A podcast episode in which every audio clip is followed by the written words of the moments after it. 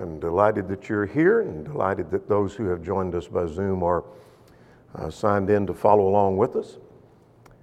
This before you that you see on the screen is our study from last week as we talked about, let not your heart be troubled. From John chapter 14, verse 1, verse 27 as well. And in that we talked about how the disciples were disturbed or would be disturbed as the Lord had just informed them that He was about to go away.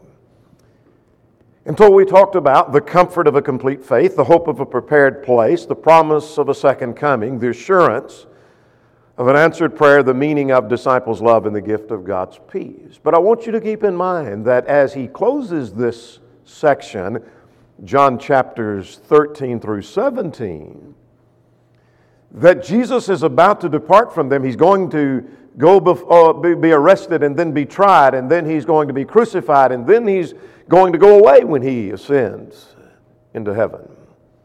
And that they do not understand.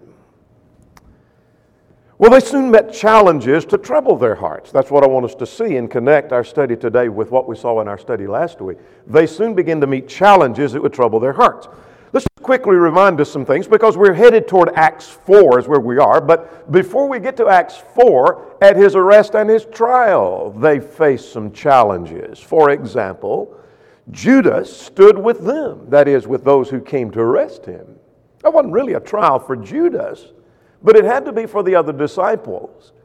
As they are there in the garden with Jesus, this was, by the way, from John 18, our Bible class study slated for this morning that we've looked at this past week.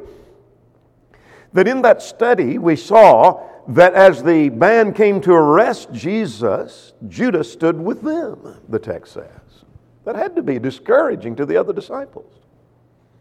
But not only that, Peter followed at a distance, the text says. Matthew's account of that. John in John 18, you might be turning to John 18 because I want you to notice two or three phrases in John chapter 18 that suggests to us that their faith is being tested and at least their hearts being troubled to some degree.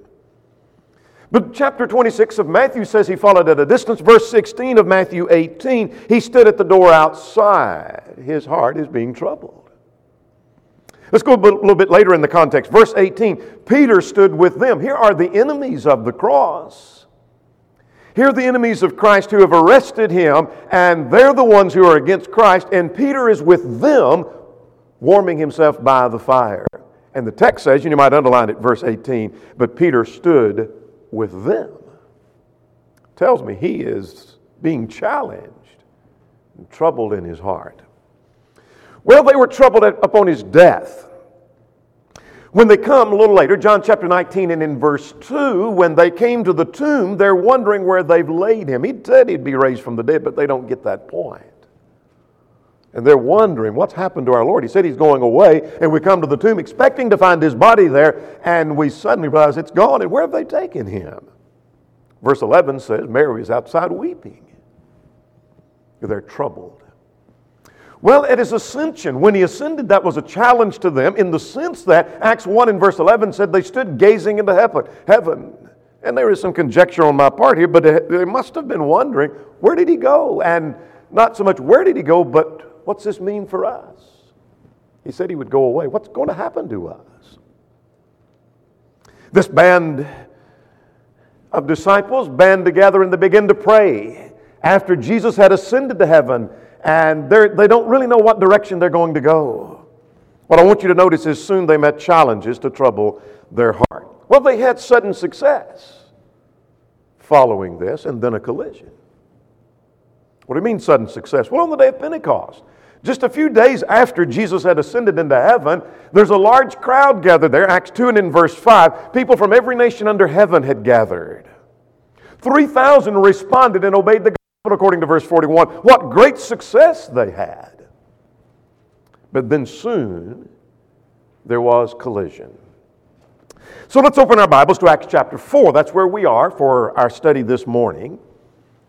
And this evening at 5:30 on our Zoom-only meeting, that is, we're not meeting here, but we'll have a Zoom study, we're going to look at some things in Acts chapter 5 and connect all of these lessons together. But in Acts chapters 4 and 5, here's a quick summary of what took place.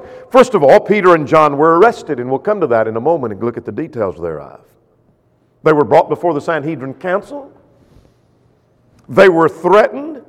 They were even beaten for the cause of the Lord. What I'm suggesting to you is they had sudden success, things were going well, and then there was collision. And their hearts are put to the test.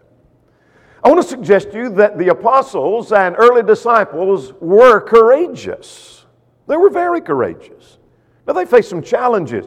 When you saw Peter standing at the door outside, following at a distance and even denying the Lord, that wasn't too courageous on his part. When he stood with them, stood on the wrong side, that's not too courageous. But in Acts chapter 4, they had mustered courage. So let's do a quick summary of Acts chapter 4 here and then come back and list some things that we learn about being courageous. So open your Bibles to Acts chapter 4. Let's do a quick summary. Before you is an outline of Acts chapter 4, so let's quickly run through the outline and get the gist of what's going on in Acts chapter 4. I call this simply Peter and John before the council. What is the council? That's the Sanhedrin council. That was the supreme court among the Jews. It was the highest court among the Jews.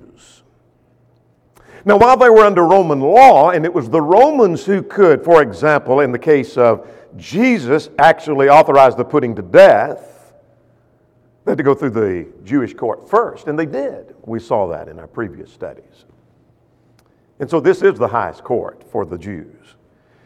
So let's begin at verse 1. I'm not going to read every verse. I'm going to give you simply a summary of what took place. As they had spoken these things. Now, what are these things that have taken place? Well, in Acts 3, remember, there was a lame man that was healed, the text tells us, and there was a sermon about Christ.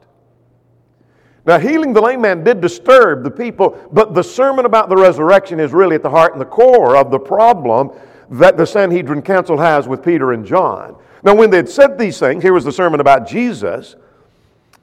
The captain of the temple and the Sadducees came upon them and greatly disturbed that they taught the people and preached in Jesus the resurrection from the dead. There was the problem they had with Peter and John.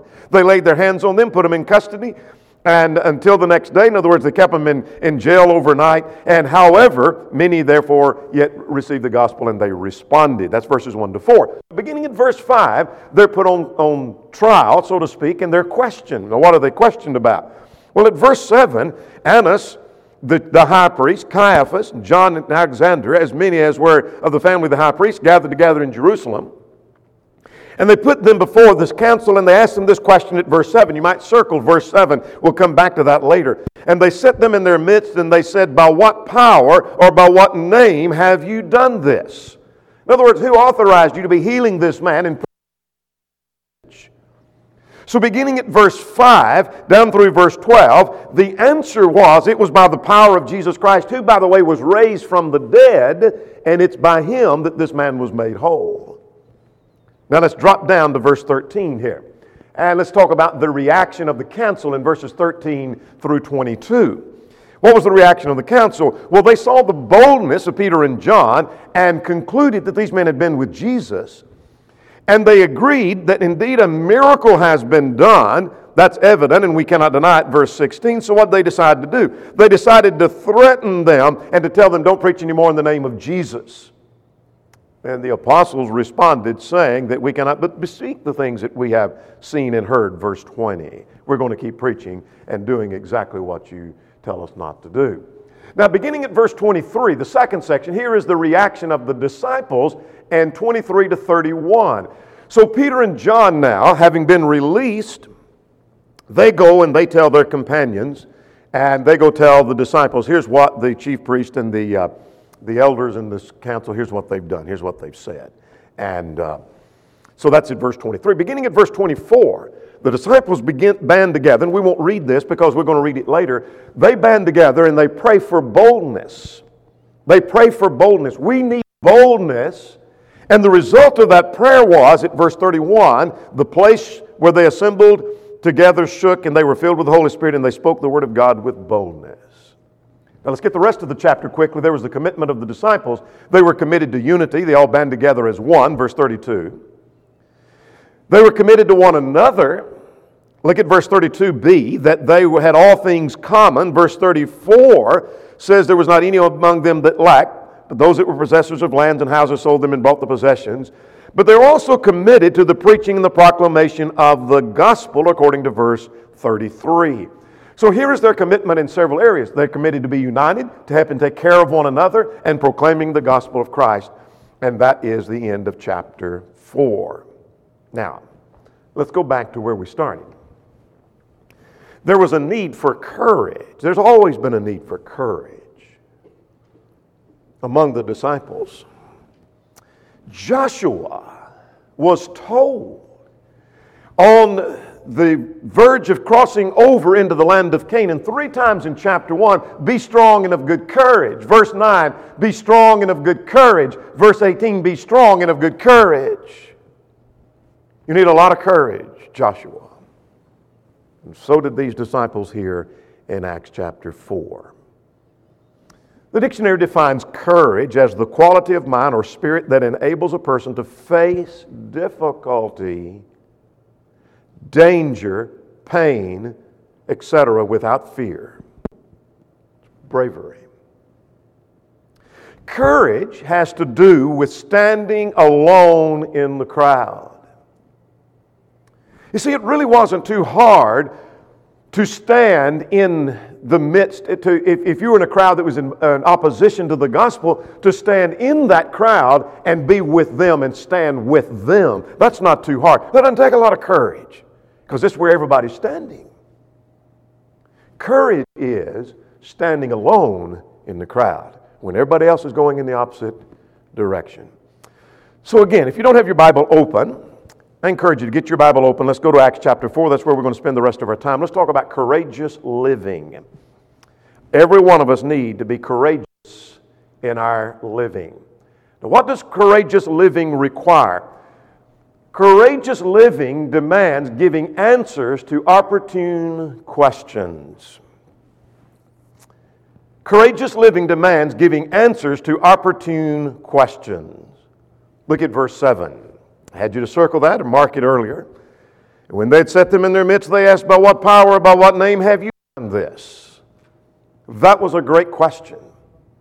And what a great opportunity it was. Not all questions provide an opportunity to teach the truth. But here was the question. The question was, who authorized this? Who told you you could heal this man? And who told you could be preaching the resurrection of Christ? Who authorized all of this? What a great question that was. And Peter took that as an opportunity to talk about Jesus. The very thing they'd been called in question on, the preaching of the resurrection, it gave him an opportunity to say, you've asked me who authorized this. It was Jesus who was raised from the dead that authorized this. Notice that with me at verse 10. Let it be known to you and all the people of Israel that by the name of Jesus Christ of Nazareth, whom you crucified, whom God raised from the dead, by him this man stands before you whole. That's not what they wanted to hear. Gave them an opportunity to talk about authority. And the authority of Christ, verse 12. In contrast to the authority of man, verse 19. We'll come to that a little bit later. Whose authority really matters? Gave them great opportunity to do that. It takes courage to give such an answer as they gave at verses 8 through 12. It took courage for Peter and John. They could have weaseled out and said, you know what, I don't want to say anything about what caused this. Maybe we shouldn't have done this miracle in the public, and maybe we shouldn't have been preaching Jesus to be the Christ who's raised from the dead, so maybe we better back off from that. They didn't do that. It took courage for them to say what they said in verses 8 through 12. It'll take courage to give an answer that you're asked that may be a narrow answer. Someone may ask you a question, and the answer is going to be quite a narrow answer if you give the biblical answer, and that may take courage to give that answer. It'll take courage to give an answer that's contrary to what people believe. To give an answer that's contrary to the popular concept of the world, even the popular concepts of religion. It'll take courage to give an answer that may be thought to be strange. when someone asks you, why are you doing what you're doing, and why do you believe what you believe, and what's going on in your life, and you give them an answer and they look at you like you fell off of a turnip truck or something. What in the world are you thinking? You're strange. That takes courage. Questions may provide an opportunity for some things. It may provide an opportunity for you to talk to someone about authority and how authority works. Like in Acts 15, when the question of circumcision came up, there was an ideal opportunity to talk about how authority was established and revealed by the Holy Spirit, verse 28. I may give you an opportunity. It may give you an opportunity to teach about Christ and His resurrection, the heart and the core of Christianity. It may give you an opportunity to teach that it makes a difference what one believes in religion. 2 Thessalonians 2, beginning at verse 10. And that's one of the biggest obstacles we have to overcome in teaching someone the gospel. And so maybe their question may give you an opportunity to demonstrate to them it does make a difference what a person believes in religion. I want to suggest to you that answering those opportune questions require knowing how to answer. What do we mean? We need to know what to say in answer to the questions. What do I mean by that? Well, 1 Peter 3:15 says that we ought to be able to, or ready to give an answer for everyone who asks the reason of the hope that is within us. I mean, we need to know what to say. What is the right answer to the question when they say, where is the authority? Or why do you practice it? Why do you have the Lord's Supper on the first day of the week and only on the first day of the week? Why do you do that? Why do you take every first day of the week? We need to know what to say and give the right answer. But not only that, we need to know how to say it. I won't take the time to read, but here in Matthew chapter 10 and verse 19, Jesus draws a distinction between what and how. Sometimes we may know what to say, but we don't know how to go about answering that to be effective in that. 2 Timothy 2 and in verse 2, Paul talked to Timothy about how one must be able to teach, meaning they need to know what to say and need to know how to say it. So let me ask you a question. Are you living courageously? Are you giving answers to opportune questions? Courageous living demands trusting in the one way, verse 12. That's what Peter said they were doing. So let's go back now to verse 12. Nor is there salvation in any other, for there is no other name under heaven given among men by which we must be saved. What did Peter say? Peter said there's no other way to be saved but through Christ. Jesus himself had said he is the way, John 14 and 6. Any who are saved will be saved by his way. Now notice verse 12 says there's no other name under heaven whereby men must be saved. The name refers to all that a person is and all their attributes, their authority that they have. There is no other authority under which we might be saved. There is no other being by which we must be saved or can be saved than through Jesus Christ. I learned from that every tree that is not planted by the Lord indeed will be rooted up, Matthew 15 and in verse 13. We must trust in the one way, and that takes courage to do so. These disciples were courageous. To state that there's only one way. You see, when our religious friends and much of the world thinks, you could be saved in any fashion, this as long as you're sincere, to state that there's only one Lord, one faith, one baptism, one body, that takes courage. It takes courage when someone asks you, aren't you in that group that believes there's only a small group of people that's going to be saved, and you answer yes. That takes courage. It takes courage to trust the one way with all of your life and all of your soul. You stop and think about that. Suppose someone says, I think maybe Christ is the way, but I'm not so sure but what Islam, and so I'm going to try it a little bit too just in case it's the right way, and I'll try Buddhism just in case it might be the right way, and I'm going to try several different things. But when you're convinced Christ is the only way, and you put your whole life and your whole soul and everything, all your eggs into one basket, that takes courage. And that's what Peter was saying. When the world has no time for religion that thinks they are right and teaches a limited view, it takes courage to say, I'm a part of that religion. That's where I am. It takes courage to tell those who trust that they are saved that they really still need salvation. That takes courage. So let me ask you this. Are you living courageously Are you putting trust in the one and the only true way? Let's go back to Acts chapter 4. Courageous living like Peter and John and the other disciples required showing evidence of the influence of Jesus. Look at verse 13 with me, if you will. Now when they saw the boldness of Peter and John and perceived that they were uneducated and untrained men, they marveled and they realized they had been with Jesus. Let's talk about what the people saw. What did they see? First of all, they saw the boldness of Peter. It took boldness for Peter to say, you asked me by what authority? It's by the authority of Christ. He was raised from the dead, the very thing I've been preaching to you. The very reason you arrested me. They realized the boldness, the confidence without fear or timidity. This is what's right and this is where I stand. They took note that these were uneducated men. It doesn't mean that they took note that these men were country bumpkins. They didn't really know anything. But they were unschooled, the New International says. In other words, they were not formally trained. Maybe very knowledgeable. In fact, they were knowledgeable men. But they were not formally trained.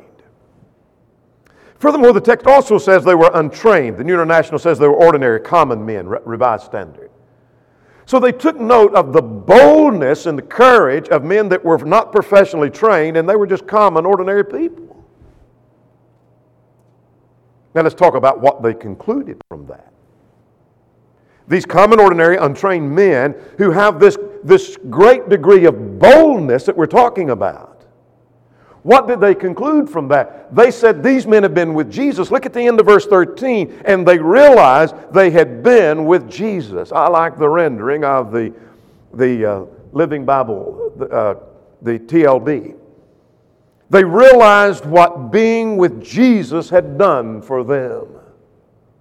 They began to realize these men have been spending time with Jesus. They are his disciples. And now they realize the great influence that Jesus had been on them. They have the same courage, the same boldness, and the same message that Jesus had. I want to suggest to you it takes courage to let the influence of Jesus show in your life. How so?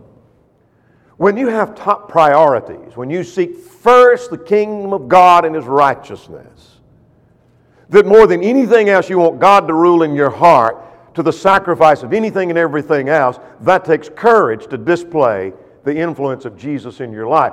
To treat others fairly, maybe when they don't deserve to be treated fairly, because Jesus taught, Matthew 7 and verse 12, as you would that men do you, and so to them, for this was the law and the prophets. It may take courage to display the influence of Jesus in your home. When, for example, a wife says, I'm submissive to my husband, even though that's kind of ridiculed in our society, when she shows the influence of Jesus in her home and to her friends and to her neighbors and her co-workers, that takes courage for her to do so. Saying no to some things, like the life the Gentiles live. All the sin that's mentioned in 1 Peter chapter 4 and verse 4. When you're saying no to the things of the world and they think it's strange that you don't run with them to the same excess of riot. And so they think you're odd and strange that you don't drink, that you don't use the language, and you don't dress like they dress. That takes courage to say, I'm not doing that. And here's why I don't. Let me ask you a question. Are you living courageously, showing others that you have been with Jesus?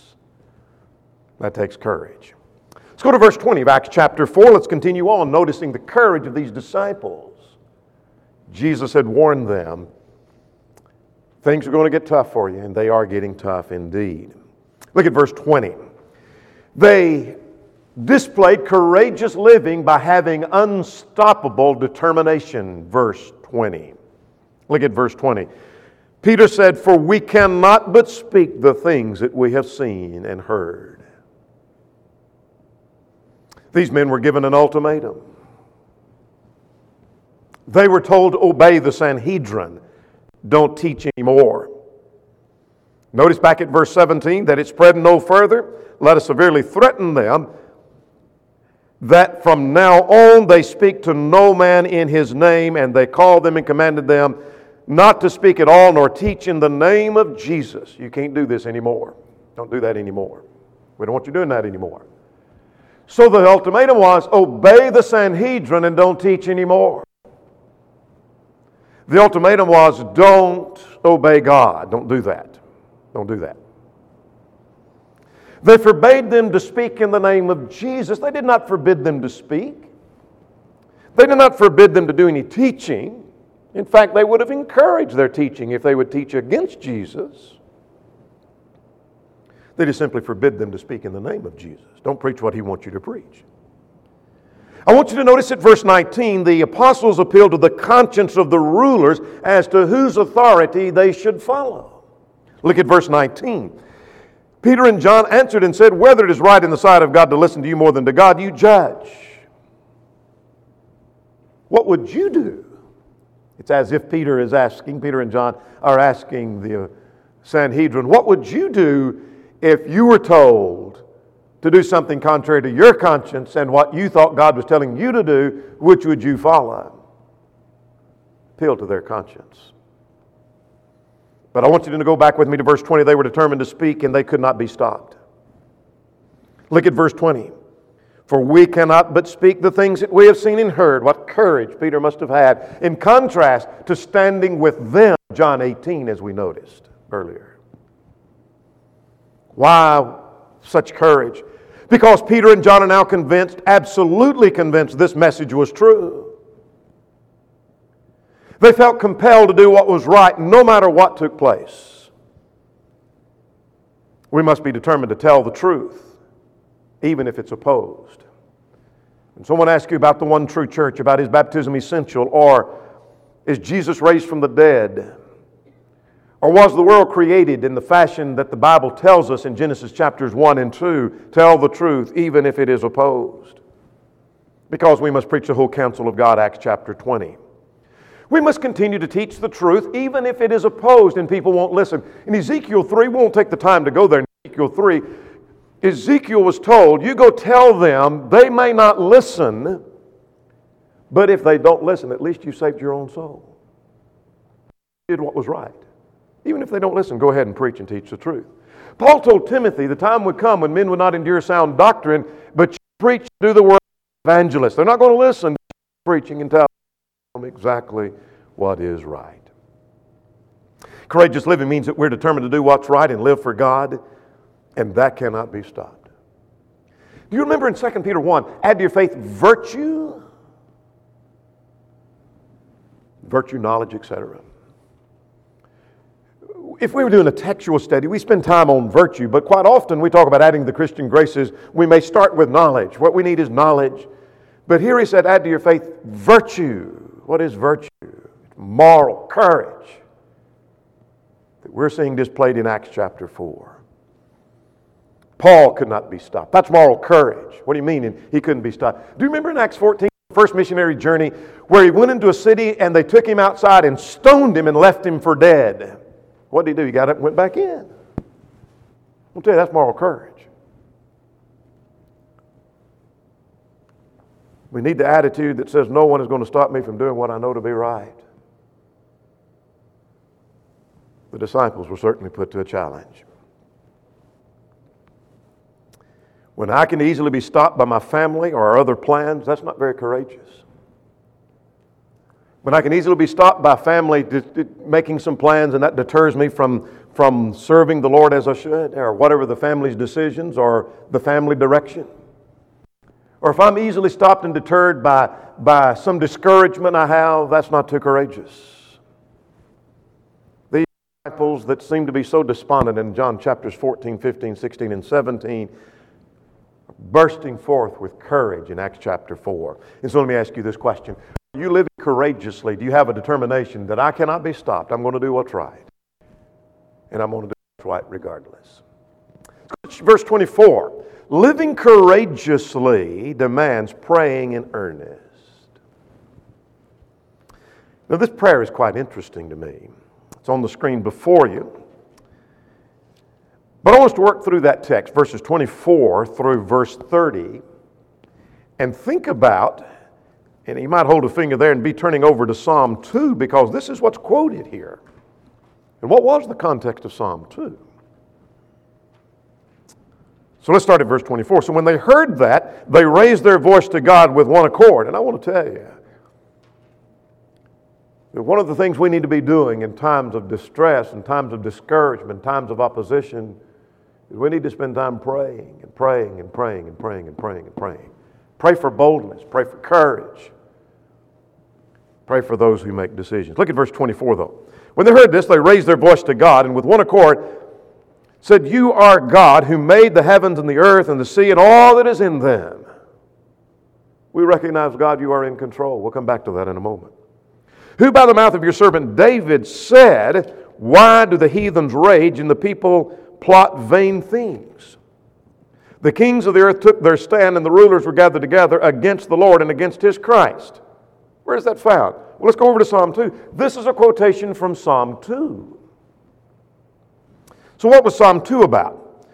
Why do the nations rage, verse 1 says. That's the Gentiles. You say, how do you know? Because of the interpretation given in Acts chapter 4, just a minute, we'll get to that. So why do the nations, the Gentiles, rage against God? They rebel against God, and the people, that's the Jews, plot vain things. Why is it that the heathens oppose God, and even some of the Jews who were supposed to be God's people oppose God? Why do they do that?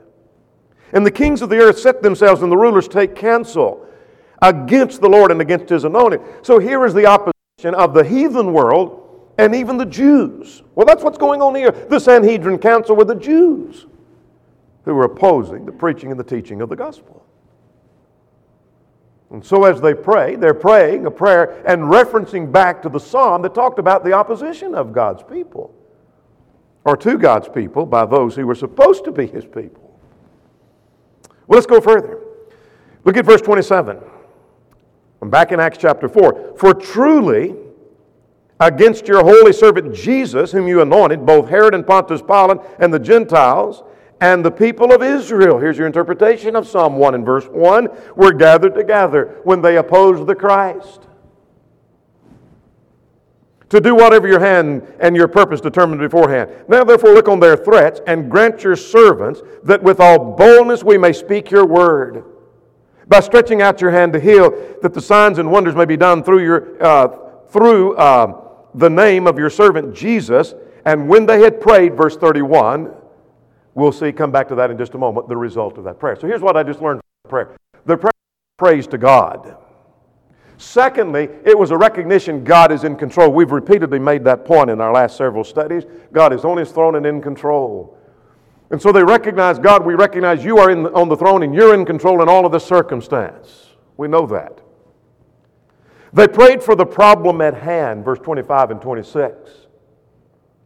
They saw a parallel in Psalm 2 to what was going on, and their prayer was for boldness. What was the result of that? Well, verse 31 says, they spoke the world with boldness. God responded in He answered to that prayer. So the question is, are you living courageously? Are you praying earnestly, as they did in Acts chapter 4? Let's go one more time to verse 36 now. Courageous living demands being an encouragement, verse 36. Now this also is quite interesting at the end, that in the middle of this turmoil, there's some problems, lack of things that are needed for daily necessities need to be taken care of. And Barnabas is mentioned here. He was such an encouragement that the disciples had named him Barnabas, the text says, which means son of encouragement. When one possessed a possession of such high quality, they were often called the son of that quality.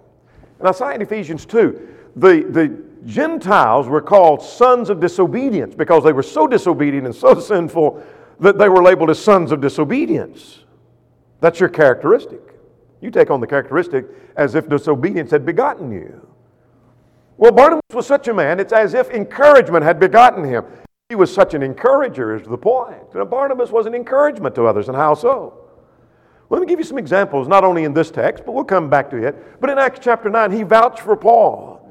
When the church at Jerusalem didn't know whether to accept him or not, they turned to Barnabas, whom they had confidence in, and he vouched for him and said, he's a good man, and he's been converted, and he's now preaching the truth, and he's genuine, and yes, you can accept him and embrace him. That was an encouragement to that church and to Paul. He strengthened the church at Antioch. When the church had begun, he comes to Antioch, and he spent a year there, and he strengthened the church, the text says. And he had the qualities to so do. Verses 22 to 24. He traveled with the Apostle Paul. That had to be an encouragement. Acts 13 and 14. He didn't give up, and he saw a potential when others may have dismissed someone. For example, in that discussion that got kind of heated between him and Paul over John Mark, when they got ready to take him again, and Paul didn't want to take him. He lost confidence in John Mark. And I can understand why. But Barnabas had confidence in him, wanted to take him. It was a judgment call. And I want to suggest to you that you can encourage just like Barnabas. What can you do? You can encourage with the Word of God. Wherefore comfort one another with these words. 1 Thessalonians 4:18. You can take the Word of God, whether you're skilled or not skilled. You can take the Word of God and present it to someone, or just remind them of a single verse, and you can comfort one another with these words. You can comfort people with your presence and your faithfulness. When people see your dedication and your devotion and your determination, that's an encouragement. You can encourage with your commendation. Remember what Paul said about Timothy? There is none like him. And I'm paraphrasing, of course, but he said, he's different than people his age. He's not like most people his age. He's different than that. What an encouragement that must have been to Timothy. And you can encourage with your confidence that you have in someone else. Now let's go to Hebrews chapter 6 for one last verse. Hebrews chapter 6.